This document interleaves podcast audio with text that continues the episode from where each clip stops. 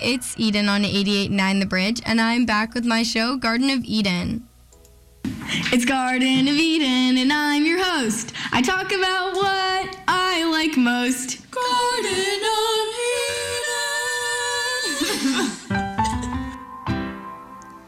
Um, as usual, a special shout out to Joy Frankie for helping me produce that intro song. Thank you, Joy, if you're listening. Um, and today I'm just going to do a little short episode, and that's going to be on hummingbirds. Um, makes sense that it's short because hummingbirds are tiny. Actually, um, a fun intro fact is that the average weight of a hummingbird is less than a nickel.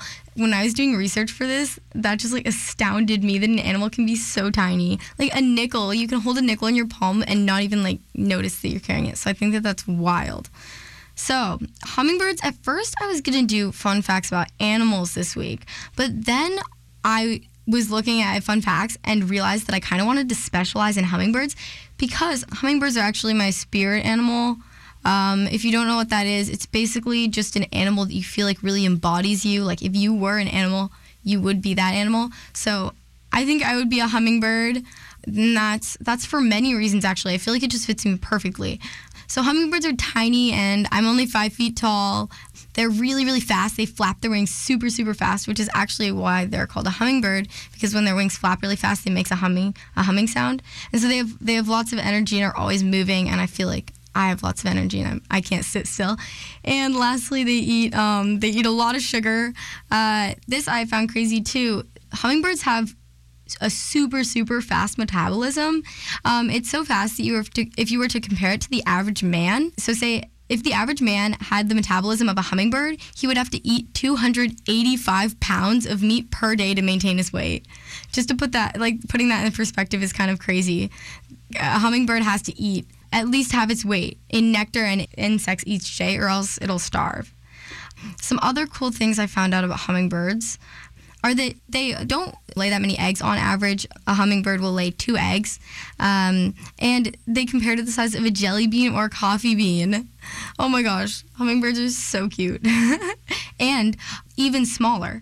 There's there's actually a, a, lot of species of hummingbirds. There's over 330 known species of hummingbirds found only in, in the Americas.